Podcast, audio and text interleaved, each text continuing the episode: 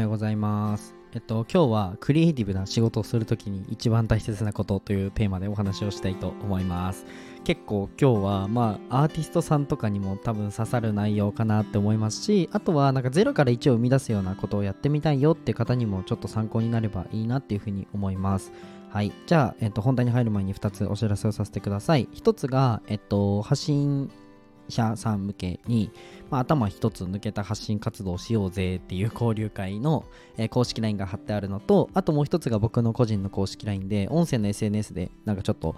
なんだろうな、音声の エスエヌエス から例えば集客したいよとか、音声の エスエヌエス 伸ばしたいよって方はぜひね、プレゼントがあるので、プレゼント受け取るだけでもいいので、ぜひ公式 ライン 追加してみてください。はい、じゃあ本題に入っていこうと思います。えっと、あれテーマ何でしたっけたまにあるたまにあるこのテーマなんだっけっていうアドリブあるあるですね。アドリブで話してる人いますか？コメントください。私アドリブで話してますとか、僕アドリブで話してますってぜひコメントください。ちょっと気になるな。アドリブで話してる人何人ぐらいいるんだろう。結構気になりますね。はい。アドリブあるあるであのテーマ忘れちまうっていうこのポンコツですね。あ、そうだ。クリエイティブな仕事をするときとか、まあ、クリエイティブな作業とか、えー、するときに必要なことですね。はい。これもうすっごい、うーん、なんか刺さ、ある意味なんか変に刺さっちゃう人がいたら申し訳ないんですけど、もうこれ結論いっこ出てて、プライドを捨てることです。はい。もうね、これしかないと思うな。なんか一応クリエイティブなこと僕もいろいろやってて、まあ、ゼロイチで、まあ、授業を作るっていうのも、まあ、中学生の時からやってますし、あとは、うんと、絵を描くっていうのも一応ね、あの全国選抜作家展で人気アーティスト賞をあのもらえたりっていう、なんか結構絵も頑張ってるんですけど、えっと、そういったねクリエイティブなことをやる上でうんと必要なのって本当にプライドを捨てることだと僕は思ってます。これは何もねせこい手を使えとかそういうことではなくて、えっと基本的にゼロからいちを立てるときって本当にゼロからいちなのっていうのを分析しなきゃいけなくて、僕は本当のゼロからいちってえっと基本的には出せないと思ってて、例えばうーん何かの絵も何かの瞬間を参考にしてるはずなんですよ。自分の記憶とか過去の経験体験から落とし込むわけじゃないですか。例えば僕だと、まあ、上野の森美術館で描いたバラの花は蜷川実花さんの写真集から引っ張っあの丸パクリしてないですよしてないけど、あこういう表現だと綺麗に見えるんだなっていうのをすっごい参考にしてるし、まあ、ゼロからいちっていうのは確かにゼロからいちなんですけど、いろんな要素を掛け合わせた上でゼロからいちなんですよね。なので完璧にもう何にもない白紙で自分の記憶も使わず何にもないとこからゼロからいちっていう風にあの考える方もね、ものすあのもうそれができたら本当最高ですよ。マジで天才だなっていう風に思うんですけど、基本的には難しいので、ゼロからいちってじゃあどうやって生み出すのっていう言語化はもうインプットの量だと僕は思ってます。はい。なので絵を描くときに僕リサーチに多分一番時間使うんですよ。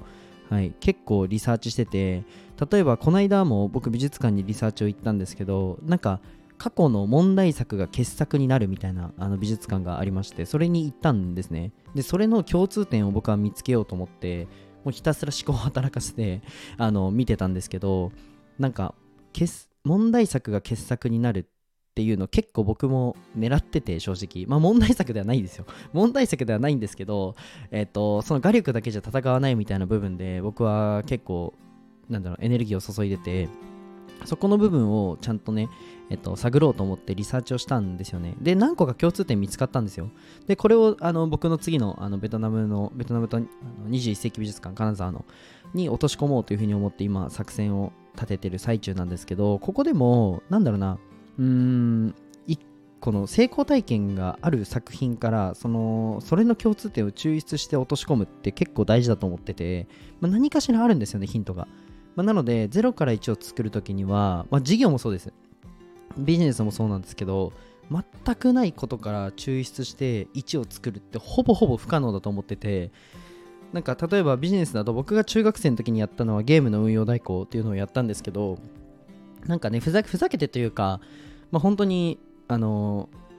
生い立ち上結構しんどくてやるしかないっていう言ってるんですけど、やる、まあ、それはそ、それは本当なんですけど、やるしかないっていうことだけでゲームの運用代行は作れないと思ってて、そこからも僕結構ヒントをもらってたんですね。例えばゲームの中で、えっと、全く違うゲームでなんかポイントを上げ合うみたいなものがあったんですよ。でこれお金でもよくないって思ったのが僕のゲームの運用代行の入り口なんですよ。あ、これだったらいけるかもっていう、なんか中学生の時にやってあ小学校ろくねん生かなの時にやってた アールピージー で、なんかレベル上げを一緒にして、なんかポイントみたい、ゲーム内のポイントみたいなのを交換し合うみたいなのが、いやあ何のゲームかちょっと忘れちゃったんですけど、なんかあったんですよ アールピージー で。でえこれってお金でもいけないかなって思ったのが入り口なんですね。なのでゼロからいちっぽいですけど、てかゼロからいちなんですけど、これも他の媒体から引っ張ってきてるんですよ。うん。じゃあそれをどうやって集客しようって時も、僕は掲示板を使ったんですね。でゲームの掲示板とか、まあいろんな本当掲示板をバーって使って、えっと一つのその自分のゲームの運用代行に集客するっていうのをやったんですけど、これも、うん、と僕が再現性取れたやつはもう既存のこのアプリ内のアプリ内というかゲーム内の掲示板があったので、そこを使うっていうのがやっぱり一番早くて、まあ今考えたら当たり前なんですけど、まあ、なんかどこの媒体がどこに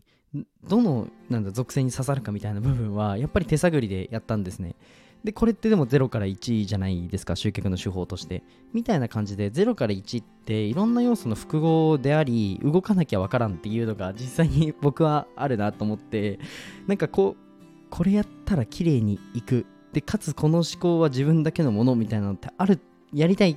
気持ちももう僕もあるし、えっと、わかるんですけど、そこ一旦プライド捨てていろんな要素を複合的に組み立てるっていうのももう素晴らしいゼロからいちの行為だと思うので、ぜひねあのやってみてくださいということで、クリエイティブなものを作るのにはもうプライドを捨てるっていうのが僕の中で出た結論ですね。はい。なんか絵もそうなんですよ。僕はもう数学的な絵しか描けなくて、えっと全然才能ないんで才能ないって言うとあれなんですけど才能はあんまりなくて、なんかパッとじゃあ海描きたいから海とか、うん、黒使いたいから黒とか、なんか今日は赤の気分だから赤みたいな絵は描けなくて、ちゃんとこうこうこうだから人の目を引くよね、こうこうこうだから、えっと、ここにじゃあ蝶々を描いてるよね、こうこうこうだからここにバラを添えたよねとか、全部なんだろうな、僕の中だと僕の中ではこの仮説と検証から生み出された作品なんですね。なので普段のそのアートとは多分視点が変わっちゃうと思うし、これって構図的にあんま綺麗じゃないよねとか、多分あの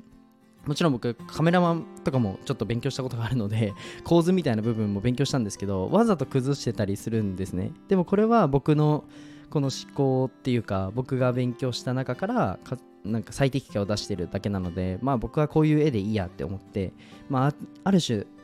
一般的に言われるアーティストの絵の描き方はできないんですけど、まあ、僕は別にそれもアートだと思っててまあそこをね自分なりにあのやってみようかなっていうふうに思ってます。はい。まあ、結構ねこの話は何回もしたんですけど、でもクリエイティブのこのゼロからいちっていう話はしたことなかったかなって思うので、今日は共有させていただきました。はい。じゃあ今日はこの辺で終わりたいと思います。でちょっとぼ、えー、と冒頭にも言ったんですけど、お知らせですね。で僕の公式 ライン が、えー、概要欄に貼っていますので、ぜひ追加してほしいのと、あとは僕の今開いてるワンママ発信者会の交流会のイベントが、えー、とあるので、ぜひね公式 ライン の方追加して、まあ、詳細知りたい方は詳細希望で、もう参加したいよって方は参加希望っていう風に送ってください。ごがつのにじゅうよっかに新宿で行います。新宿駅からは徒歩じゅっぷんくらいで、新宿御苑駅かなからは徒歩にふんで、新宿さん丁目からは徒歩よんふんとかごふんとかろっぷんとかその辺だったと思うので、まあはい歩いていきます。はい。そんな感じで今日はこれで終わりたいと思います。じゃあバイバイ。